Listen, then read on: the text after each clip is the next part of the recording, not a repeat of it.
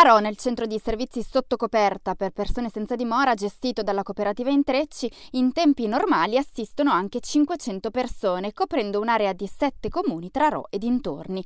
Sono senza dimora persone con problemi di dipendenza, chi esce dal carcere, chi perde il lavoro, chi arriva da storie di maltrattamento, c'è davvero di tutto. Ma come sono cambiati i servizi in questo tempo di lockdown per l'epidemia di Covid?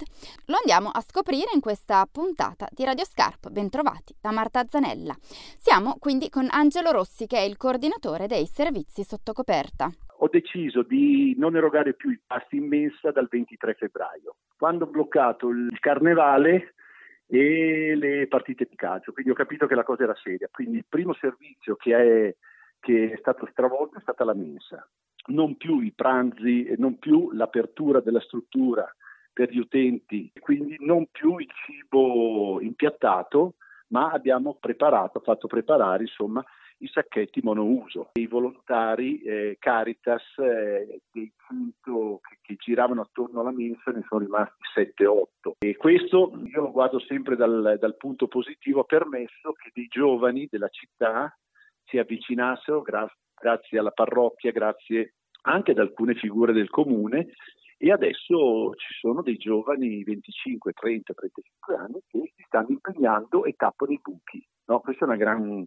è una bella cosa. No? Alla mensa sono aumentate però anche le persone che vengono a ritirare un pasto. In questo periodo poi di coronavirus gli accessi alla mensa sono aumentati parecchio, almeno del 10-15%, persone che non avevamo mai visto ad esempio e persone che da come si vestono, si muovono e, e parlano capisci che erano persone che vivevano grazie a dei lavori in nero piuttosto che eh, facevano le, le badanti o aiutavano nelle pulizie, però tutto in maniera informale. Quindi stanno emergendo queste nuove povertà. Sono persone, cioè non è il classico uomo della strada, no? Resta aperto invece il dormitorio. Allora, all'inizio il dormitorio chiudeva alle otto e mezza di mattina e riapriva alle 7 di sera. Poco senso aveva perché poi la gente era per la strada, venivano fermati dalle forze dell'ordine, ricevevo le chiamate dal comune, dalle forze dell'ordine. Allora con l'amministrazione comunale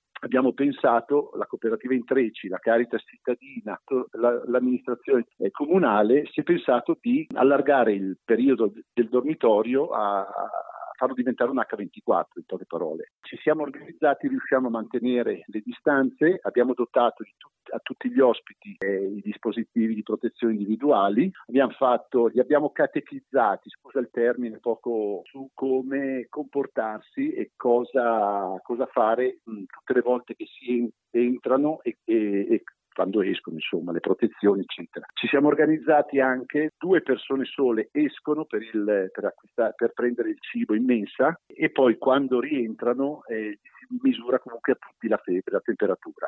Ho chiesto alla ditta che fornisce i, co- i comuni eh, del cibo se potevano aiutarci con un cibo da scaldare al microonde, perché poi alcune persone sono anziane e hanno iniziato ad avere dei problemi allo stomaco e questa ditta ci regala le porzioni per gli ospiti del dormitorio gratuitamente e al momento mh, sarà perché nessuno abbraccia queste persone, sarà perché non lo so, comunque al momento non abbiamo al momento problemi. Eh. In ogni caso tutti si sono resi conto della serietà di questa malattia. Alcuni di loro sono anche anziani, ci sono altri disturbi di salute, la paura c'è e stanno rispettando seriamente le regole. Tutti si sono resi conto che questa situazione, questa emergenza Covid è, è, seria, va presa seriamente e, chi è fragile già di per sé insomma, sta vivendo in maniera seria perché insomma, la paura è, fa sì che uno si metta con, in, in, carreggiata per eh,